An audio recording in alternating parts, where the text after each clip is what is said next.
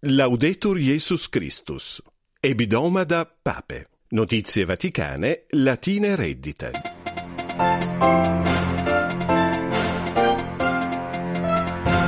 Franciscus Papa de Ucraina loquitur, quae martirium experitur cuius numquam satis. Luis precatur pontifex qui op incendium Johannesburgi interierunt. Franciscus in Mongoliam memoria tenet pontifex precipuas nationis invise stationes. Salutem plurimam omnibus vobis nuncios latinos auscultantibus dicit Marius Galgano. Bene mane die Mercuri sexto mensis septembris in civitate Vaticana in privata audientia episcopos synodi ecclesiae greco catholice Ucraine recepit Franciscus Papa refert Olga Sacun.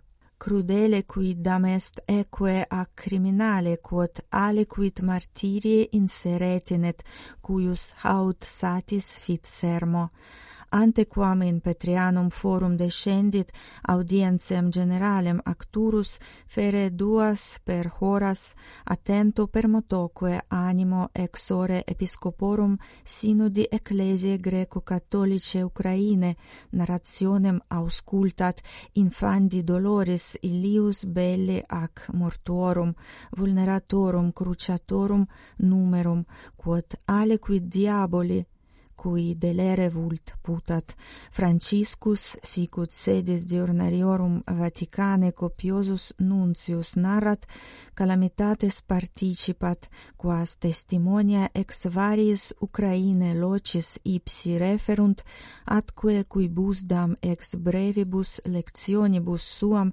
proximitatem ostendit una cum inanitatis sensum qui prebello habetur potissimum cum par parvolos attingit narratio.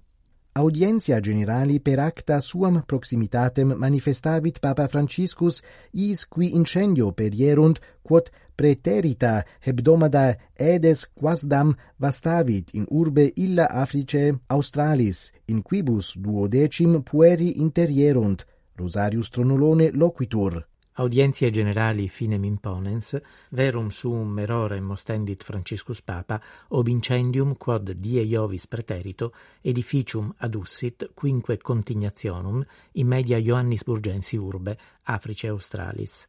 Ex quo septuaginta homines sunt perusti, inter quos plures parvuli annumerantur.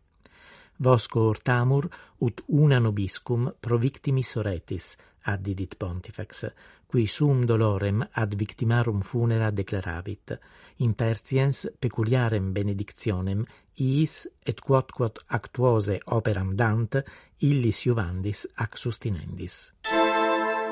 Pontes sunt struendi per meridianam Asiam, hoc est propositum terzi cursus cum Francisco Papa, quod consilium init building bridges ut aiunt pontificie commissionis pro America Latina una cum instituto studiorum pastoralium et officio pro generali communique munere universitatis Loyola Chicagiensis cursus primas agunt partes quod respondere vult pontifici universalem ecclesiam vocanti nunc juvenes studiorum discipuli ad diversa Asiae meridiane loca pertinentes.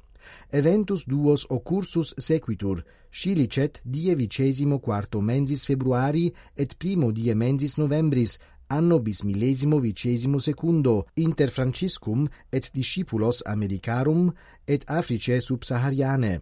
Memoria letanter repetimus localem ecclesiam et Mongolum populum, nobilem quidem populum ac prudentem quitantam comitatem animique affectionem nobis ostendit.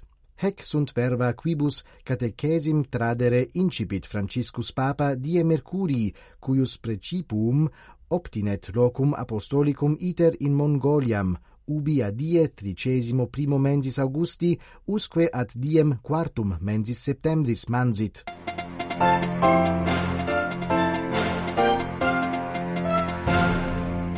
satis est dictum nova trademus proxima hebdomada